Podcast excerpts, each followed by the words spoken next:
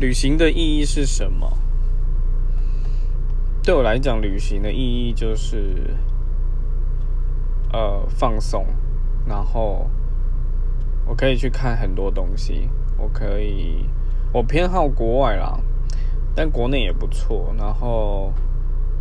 我可以看很多我平常不会花时间去注意的东西。那可以让我的，而且它可以把我的很多压力都消散掉。虽然我也曾经用手机在东京迪士尼乐园跟我的同事连线工作，做了整个下午，唉，但不管怎样，我觉得真的一段时间就要去旅行一下，就算只有一个小时，到一个一个。平常不会去的地方也好，